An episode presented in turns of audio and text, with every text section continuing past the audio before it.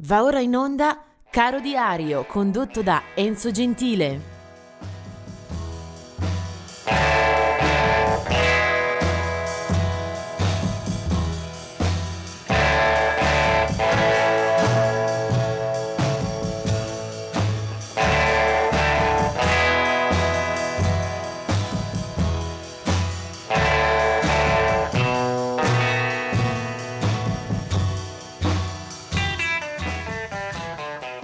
Questo è il 10 di novembre. Vediamo subito alcuni nati 1939, Hubert Laws eh, soprattutto riguarda e guarda verso il mondo jazz e fusion. 1940 Screaming Lord Such e questa è una figura singolare della musica britannica. Nato a Londra, morirà poi nel 1999 eh, suicida impiccandosi nella propria casa. Eh, Screaming Lord Such eh, manifesta fin dai primissimi anni 60 una vena abbastanza particolare di eh, musicista tra il eh, pop, eh, il rock eh, molto stravagante, eh, molto insolito per la scena.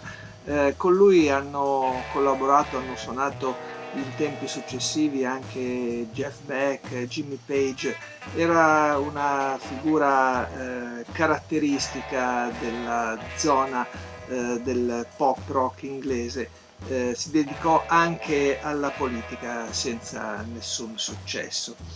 Del 1944 la nascita di Tim Rice, autore di alcuni tra i più importanti e celebrati musical eh, della storia di Broadway.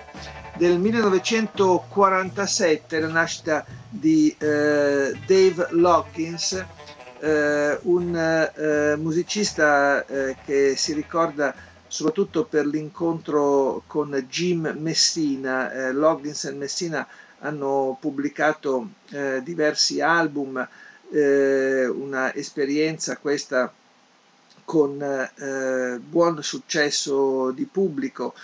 Kenny Loggins era stato anche tra le file degli Electric Prunes, e poi hanno invece preferito insieme scegliere un sound easy listening, eh, un country rock eh, molto molto delicato, anche facile eh, in area pop, eh, una produzione la loro ampia, eh, sicuramente riconosciuta dal pubblico, eh, un po' meno dalla critica. Loggins e Messina.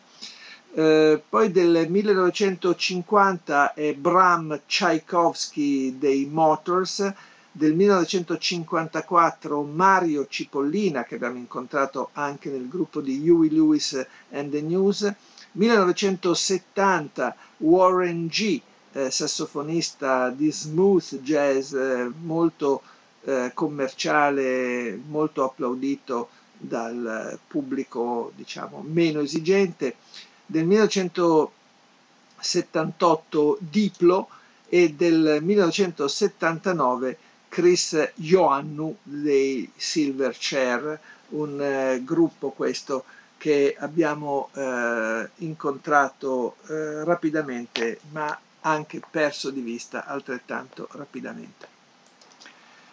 L'artista che mi piace sottolineare in questa giornata lo abbiamo in effetti già ascoltato nei giorni scorsi per la sua voce inconfondibile nel periodo fine anni 60-70. Lui si chiama Greg Lake e lo abbiamo ascoltato in un eh, brano che eh, veniva attribuito a Emerson, Lake e Palmer proprio nei giorni scorsi.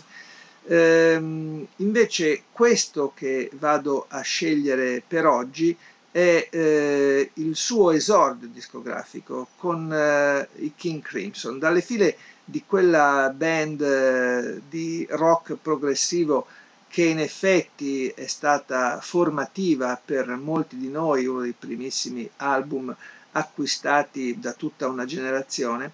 Ecco, Greg Lake eh, partecipa alle prime due pubblicazioni In the Court of the Crimson King e poi In the Wake of Poseidon. È la voce, ma è anche il bassista, eh, firma alcuni dei brani che peraltro eh, rimandano sempre comunque al genio creativo di Robert Fripp, eh, capace nella sua storia di passare dal eh, jazz alla classica, alla psichedelia, all'avanguardia, eh, fino a sfiorare l'elettronica, la new wave, insomma uno di quei musicisti eh, che hanno veramente fatto la storia degli ultimi eh, 50 anni abbondanti. Ma Robert Fripp eh, chiamò a sé anche Greg Lake per questo esordio discografico eh, assolutamente eh, immancabile per tutti gli appassionati. Si chiamava appunto In the Court of the Crimson King, la voce era di Greg Lake e l'album si apriva con eh, questo folgorante 21st Century Schizoid Man. Sono i King Crimson e lui è Greg Lake.